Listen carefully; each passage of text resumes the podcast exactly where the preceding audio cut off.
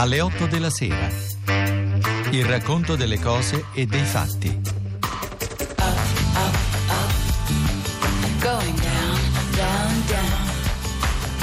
20 imperatori romani di Andrea Giardina. Going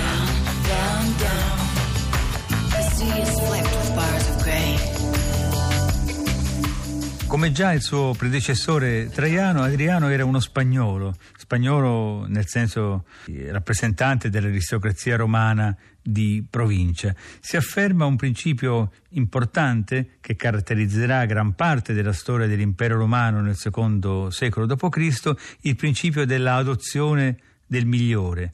L'imperatore sceglie, adotta il suo successore e questo successore viene scelto per meriti. L'impero consolidava dunque al suo massimo livello un'immagine ecumenica, questi sono imperatori spagnoli, e per giunta fondata sul merito. Erano i migliori a dover governare l'impero e non importava da quale regione provenissero. Non importava nemmeno che Adriano parlasse un latino alquanto provinciale e che gli fosse necessario prendere lezioni di pronuncia. Questo imperatore, che è passato alla storia come uno dei sovrani più pacifici che l'impero abbia avuto, aveva in verità un prestigioso curriculum militare, davvero imponente. Era stato ufficiale nella Germania superiore, aveva partecipato con un alto grado alla prima e alla seconda campagna dacica di Traiano, era stato governatore di Pannonia. All'inizio della campagna partica di Traiano occupava un posto cruciale, era governatore della Siria. Quindi la sua posizione era fortissima quando l'imperatore morì improvvisamente in Cilicia nell'agosto del 117. Appena poche ore dopo la morte di Traiano fu data la notizia che Adriano era stato designato come successore. Molti ritennero che si trattava di una messa in scena dovuta alla sua protettrice Plotina, che era la moglie dell'imperatore defunto, ma su questi avvenimenti non sappiamo molto. La sua ascesa al trono ricevette l'approvazione dell'esercito e questo fu più che sufficiente perché il Senato si adeguò. Ad Adriano toccò un compito ingrato, smantellare le recenti e troppo, veramente troppo audaci conquiste di Traiano. Traiano è celebrato dai moderni come il grande conquistatore, come colui che portò l'impero alla sua massima espansione, però alcuni autori antichi lo definiscono come un imperatore anche troppo eccitato, troppo entusiasta. Adriano fu obbligato a tornare indietro e poté farlo proprio perché aveva alle sue spalle un curriculum militare imponente, quindi poteva permettersi il lusso di smantellare le imprese di Traiano. La sua precedente esperienza sul campo, poi la sua diretta conoscenza dei problemi, lo portavano appunto a valutare con grande concretezza, una concretezza che Traiano non aveva avuto e, con grande cautela i problemi della difesa dell'impero. Una cosa era conquistare, altra cosa era mantenere salde le conquiste. Nella Germania superiore e in Rezia fece costruire la prima linea di confine artificiale consistente in una palizzata continua molto ben fortificata.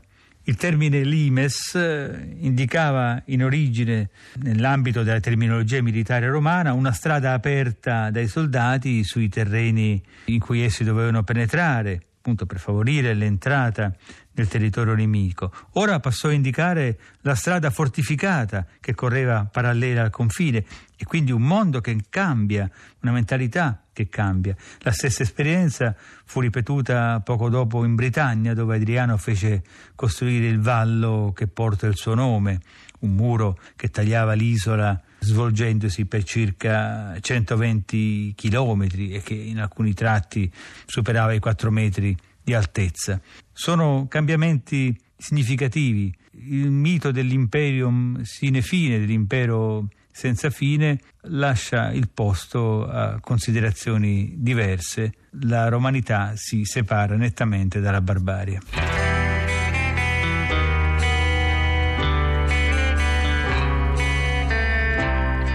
Le fortificazioni fatte costruire da Adriano lungo i confini dell'impero esprimevano un cambiamento di mentalità ed esprimevano la fiducia che la pace potesse essere isolata, delimitata all'interno di frontiere stabili e fisse.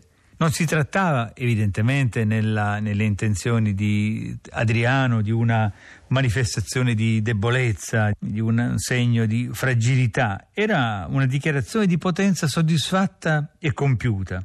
La civiltà è nettamente distinta dalla barbarie, la quiete delle province è garantita, l'impero prospererà in eterno. Avendo alle spalle un curriculum di grande guerriero, il sovrano poteva permettersi il lusso ora di dedicarsi alle opere di pace. L'imperatore Adriano fu, noi diremmo oggi con un termine moderno, un grande intellettuale, esperto di letteratura, di geometria, di matematica, di arte militare, di medicina, di astrologia, coltivò poi anche la pittura, la scultura, l'architettura, si cimentava nel canto e nella danza, eh, scriveva poesie e orazioni, discuteva animatamente con i migliori filosofi dell'epoca, favorì coloro che esercitavano le professioni intellettuali. Nei limiti in cui in situazioni di questo genere, in stati come quelli antichi, si può parlare di politica culturale, si può dire che Adriano, come altri sovrani, peraltro svolse la sua politica culturale su due piani strettamente collegati. Da un lato l'esercizio personale vero e proprio dell'arte e delle lettere, dall'altro il patrocinio e il mecenatismo. Egli amava esibirsi come Nerone e come Nerone costruì una residenza gigantesca, la, la cosiddetta Villa Adriana, nei pressi di Tivoli, che chiese somme enormi e superò in sfarzo e anche in dimensioni tutte le altre dimore principesche dell'Occidente antico. A differenza di Nerone, questo non è una sfumatura di poco conto, egli ebbe però l'accortezza di non costruire la sua splendida residenza nel cuore di Roma, ma lo fece nella campagna circostante, a Tivoli. Uno stile equilibrato e una natura non sanguinaria lo misero al riparo dalle condanne che avevano assicurato l'immagine di Nerone. Ma anche Adriano aveva i suoi nemici. Gli storici ostili a lui, che non mancano, raccontavano che gli fosse invidioso dei successi altrui e che si accanisse nel perseguitare chi eccelleva in un campo o nell'altro, insomma che non tollerasse le critiche. Certo competere con chi domina il mondo è sempre stata un'impresa rischiosa, come ricorda argutamente il sofista e filosofo Favorino, a proposito di un dibattito con Adriano. Chi può contraddire il Signore di trenta legioni? Davvero straordinaria, ci fa riflettere anche sulla natura delle nostre fonti, la natura dei rapporti tra il sovrano e il grande architetto Apollodoro di Damasco il geniale architetto che costruì tra l'altro il foro di Traiano. Secondo un autore antico, Adriano lo fece esiliare e poi uccidere per il semplice fatto che Apollodoro aveva osato criticare maniera sarcastica il progetto del Tempio di Venere a Roma preparato da Adriano. Se un crimine del genere, cioè l'uccisione di un grande architetto per un motivo così futile, fosse stato attribuito a Nerone, molti sarebbero pronti a crederci, tutti ci crederemmo, mentre il fatto che ne sia incolpato il buon Adriano suscita scetticismo e cautela.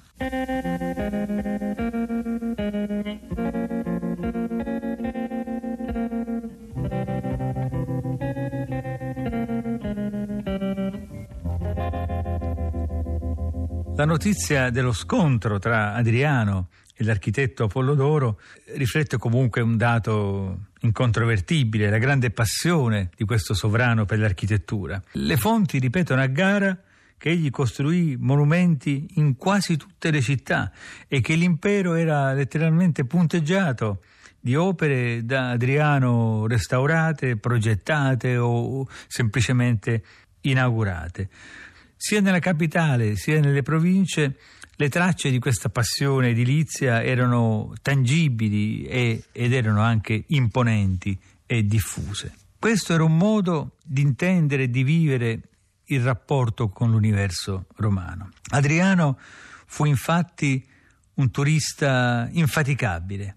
I monumenti e i paesaggi lo attiravano ugualmente perché ovunque egli cercava una sola cosa, l'armonia tra l'uomo e la natura. Quindi visitò, ma si tratta solo di alcune indicazioni perché non finirei mai di, di elencarle, visitò le piramidi, veleggiò sulle acque del Nilo, scalò l'Etna, percorse in lungo e in largo l'Italia, attraversò le province africane e orientali, soggiornò molte volte ad Atene, qui assunse il titolo di Olimpio, ben meritato per aver portato a termine l'Olimpieio, il gigantesco tempio di Zeus, mentre a Mantinea compose un'iscrizione personalmente per il sepolcro del glorioso Epaminonda.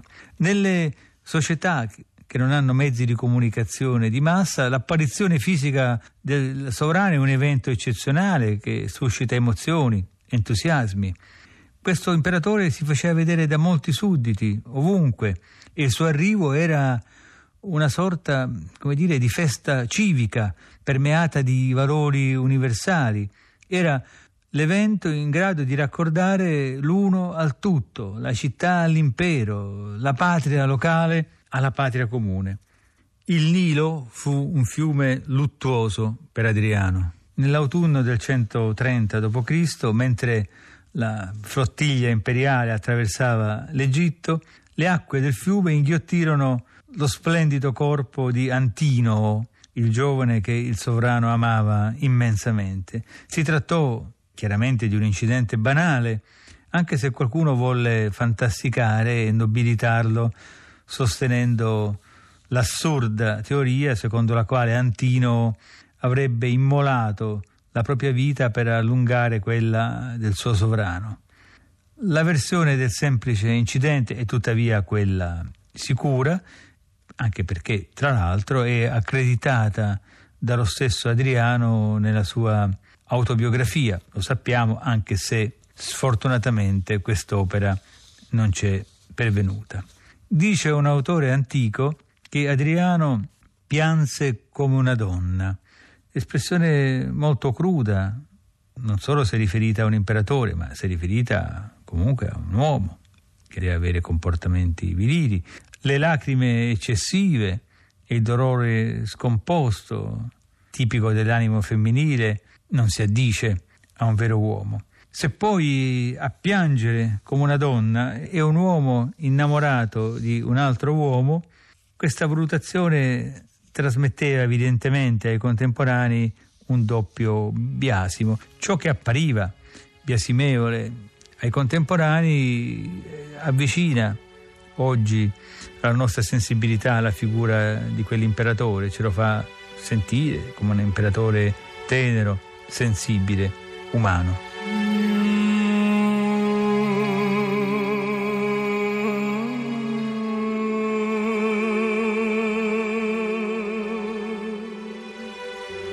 Nello stereotipo demoniaco del tiranno rientrava spesso una buona dose di omosessualità, avventure consumate nel buio della notte o esibite con una volgarità truce e sicura, giovincelli adescati e corrotti, insomma una lussuria onnivora che è tipica del tiranno. Abbiamo visto quanto una simile attitudine caratterizzasse in negativo i ritratti per esempio di Caligola, di Nerone e persino di Tiberio, con riferimento a quello che accadeva nella sua lontana residenza di Capri. Adriano non era un despota e il suo rapporto con Antino non aveva nulla di spregevole, era stato un legame solare e intenso che già ai contemporanei era apparso intriso di una sua, per dir così, estetica raffinata. Adriano era un grande cultore della grecità e certamente avrà interpretato questo rapporto con Antino nel solco della tradizione greca, il maestro e l'allievo bello e giovane, uniti per il tempo concesso dalla natura in una armonia diseguale ma completa. Ma i romani, per quanto grecizzati, per quanto anticonformisti, non arrivarono mai a ritenere l'omosessualità una cosa quasi normale.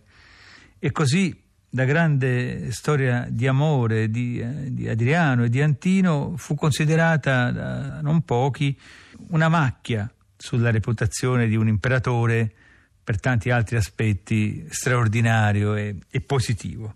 Su tutte le dicerie, indulgenti o malevole, prevalsero comunque la volontà i sentimenti sinceri dell'imperatore, che nei pressi del luogo dove era accaduto l'incidente e dove Antino era annegato, tra Tebe e Menfi, fondò la città di Antinopoli. Egli volle anche credere che una nuova stella brillasse in cielo, nata dall'anima di Antino, e agli infiniti dei che l'Egitto aveva creato ne aggiunse un altro. Il culto di Antino si diffuse soprattutto in Egitto e in Asia Minore, ma si estinse gradualmente dopo la morte di Adriano. Nelle numerose opere d'arte dedicate ad Antineo che ci sono pervenute, lo vediamo spesso assimilato a Dioniso, ad Hermes, a Pan, a Osiride o anche persino ad Apollo. Le sembianze del nuovo dio Antino, scolpite nel marmo o impresse sulle monete, esprimono tutte una malinconica sensualità e un canone estenuato di bellezza classica. La sessualità di Adriano è parte di un problema più generale, è parte di un'ambiguità più totale. Fu definito questo imperatore varius, multiformius, molteplice. Non c'è bisogno di tradurre questi aggettivi per comprendere che il vero carattere di Adriano sfuggiva agli antichi. Adriano era uomo o donna, greco o romano, guerriero o pacifico generoso o egoista, crudele o umano e sensibile. Sfuggiva agli antichi e sfugge ai moderni e non è forse un caso che il più diffuso ritratto di questo imperatore sia un ritratto di fantasia, memorie di Adriano di Marguerite Yourcenar. Sul punto di morire, al termine di una vita vissuta in perenne movimento, Adriano rivolse un saluto all'animuccia che dopo averlo accompagnato stava ora per raggiungere luoghi freddi e pallidi. Erano parole di un vero stoico, di un vero filosofo. Si è detto che poche altre volte nella storia la filosofia ha così intensamente dialogato col potere. Ma la filosofia resterà stabile al potere anche con i successori di Adriano e in particolare con Marco Aurelio, del quale parleremo domani alle 8 della sera, Radio 2. Alle 8 della sera. 20 imperatori romani.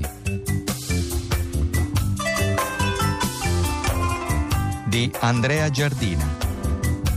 Regia di Federica Barozzi. A cura di Giancarlo Simoncelli.